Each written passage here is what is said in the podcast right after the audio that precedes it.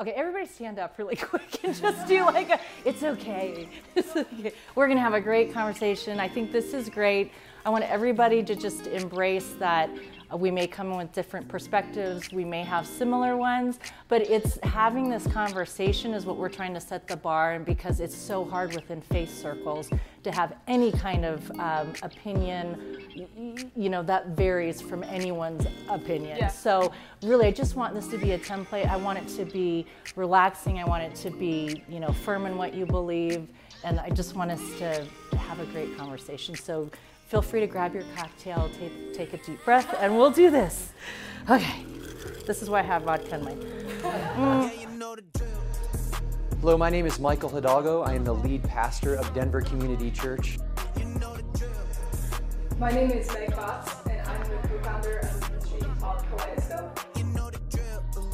I'm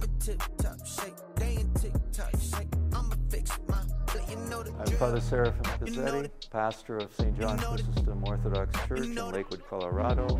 Welcome to Holy Highball, where four letter words become prayers and the highballs are close to holiness.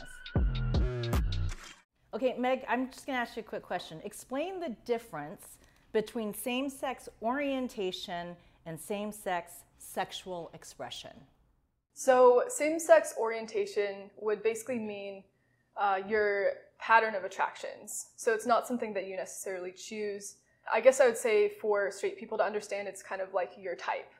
You don't necessarily choose who you're attracted to, whereas same-sex sexual expression would be basically the way that you choose to use your sexuality or express your sexuality. So you can be gay without engaging in sexual activity. Yes. Okay. Yeah, but it's also possible to say, I'm going to choose not to express that. Okay. All right, here's my first question then. Should all gay people be celibate? Father, how would you answer that?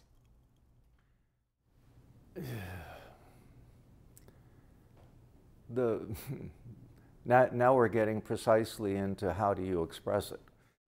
The Orthodox Church would say anyone should abstain until marriage.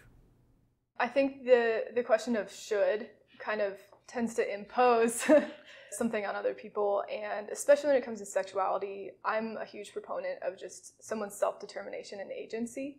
Celibacy would be encouraged for everyone. It's not a permanent state. You know, you're, you're, it's, it's not like if you're celibate, you're going to be celibate forever, or if you're not, not celibate, then you have to be acting out all the time. You know, St. Paul talks about being celibate for a while, even when you're married. And Christ talks about people being eunuchs. You know, in Greek, that's, that would be the word that is used. And some are born that way, some are made that way, and some, you know, turn themselves into that. So Being gay is, is That's that about not attraction. important to Orthodox? No, I mean, that's about attraction. Uh, I think the thing that strikes me initially is it feels like we take the gay community and put them into their own category and then ask specific questions rather than seeing the larger whole that we're all sons and daughters uh, and children of God first. As I understand it from the, the sacred text and the Christian scriptures, celibacy is a calling. And so I would say if somebody has a- either a lifelong calling or if somebody is in a place where for a season they feel that they should be celibate, um, then I would be one who would want to encourage that versus discouraging it, uh, depending on where they are. And I'd also want to be a resource for them to support them if that's the decision they make. Again, whether that's lifelong or uh, something for a season.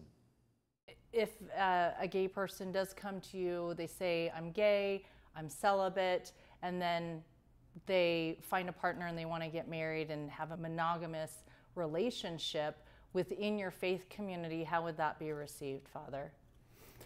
Um, we don't marry uh, same sex couples. That's a given. Can they pursue a monogamous relationship? Of course. You know, I was in San Francisco from 1981 to 1987. When AIDS hit, I was one of the few priests who would bury them. This has nothing to do with either intim- intimacy, love, or, or just having a relationship. It has to do with sexual acts. That is a sin. Does it mean you never repeat it? No. you know, that, that's, that's what happens. We repeat our sins and we repent again. There's a lot of people who would look at someone like me who would identify as celibate and is pursuing celibacy as someone who would want to mandate that for every LGBT person. And to me, that that just doesn't sound great because to me that sounds very much like a type of coercion. It's a part of our relationality that we want to express freely, to do on our own volition for the sake of those that we love. We gon' make it through if it takes us all night. No matter what the odds may bring our way. I can see the blessings coming our way, yeah, yeah, yeah. Blessings on blessings, yeah. I can see the blessings coming our way,